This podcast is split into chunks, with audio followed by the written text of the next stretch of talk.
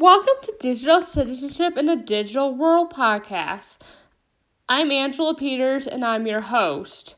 My purpose of this podcast is to talk things tech related, online privacy, digital wellness, copyright related, digital storage, and how to behave and interact in a digital world. So let's get started. Welcome back, everyone, for another episode of Digital Citizenship in a Digital World. Today, we are going to be talking about summer virtual programming and ideas. First off, K 12, like kindergarten through 12th grade, and college university students are getting out for the summer, which is really exciting time of year for kids and teens you know, and college students who don't need to take classes.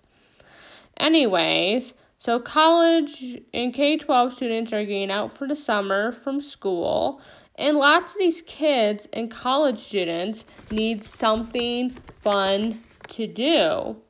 Since most of them won't have classes to take, especially K 12 students, K through 12, with us still being in a pandemic in a sense, I think a lot of people are still want to social distance a little bit, and maybe it, it might be confined to their house, possibly unknown. I mean, the pandemic is fading out, but you never know with some parents. But this episode, we are going to be diving into social virtual programming ideas and activities. So, first off, what and where, besides your local library, do virtual pro- do virtual programming, and where and why and where is virtual programming offered? So let me say that again. Where besides your local library offers virtual programming? In the summer, libraries often have summer reading programs, which is when the libraries are encouraging kids to read so they don't lack their reading skills before going back to school in August.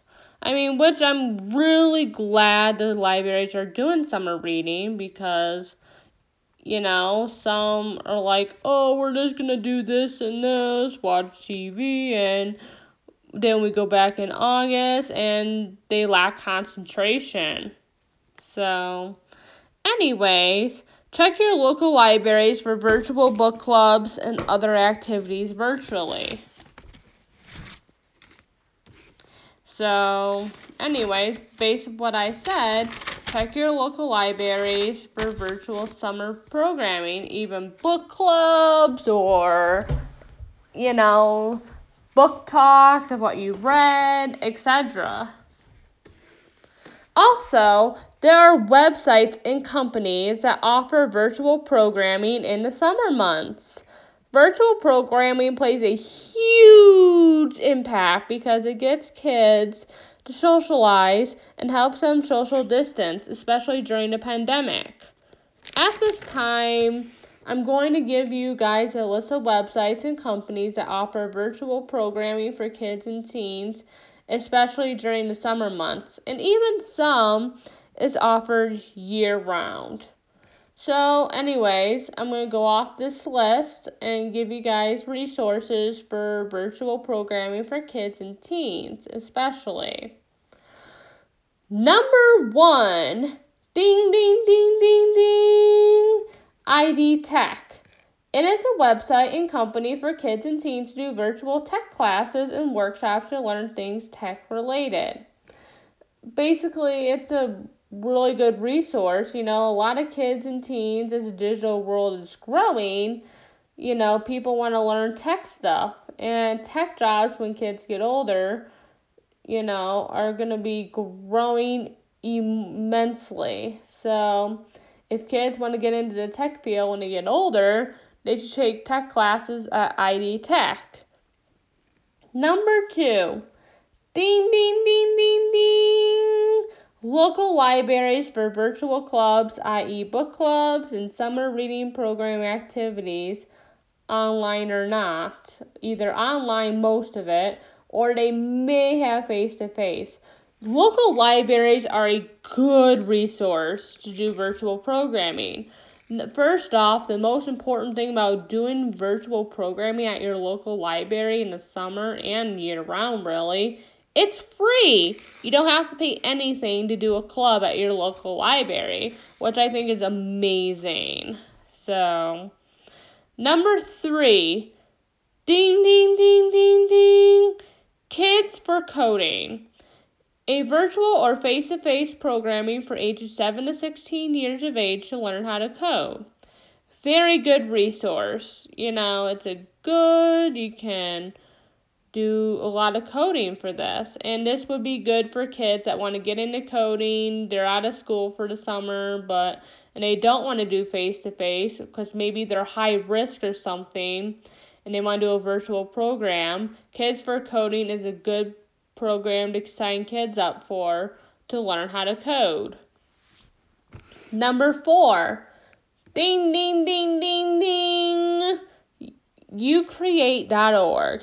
It's a website and company that teaches classes online and or face to face how to be creative, be creative in their whatever. So basically, ucreate.org is a website and company that teaches classes online and or face to face on creative things. They have classes such as video game design class, 3D animation, 2D animation, drawing classes, fashion design classes, filmmaking, graphic design, and illustration, and that's all you can and and not only and that's all they offer, but you can enroll all year long. So that is a really good resource. Number five is it? Let me check. We're on number four. Number five. Ding ding ding ding ding. Last but not least, there is another program, a coding program called Girls Who Code. It is a place online and possibly on campus for girls only. You probably have to be like ages 9 to 18 because it's grades 3 to 12 to learn how to code.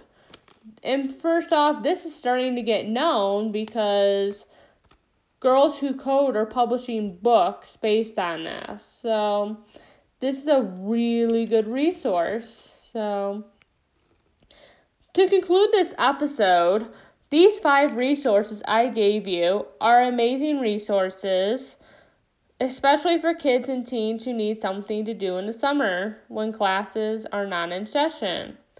Just remember to keep your kids busy and occupied so not only kids and teens can stay busy, but they can socialize, social interact face to face or virtually, like on video chat in the digital world. Thank you for tuning into today's episode. I'm your host, Angela Peters, and thank you for tuning into Digital Citizenship in a Digital World. We'll see you next time.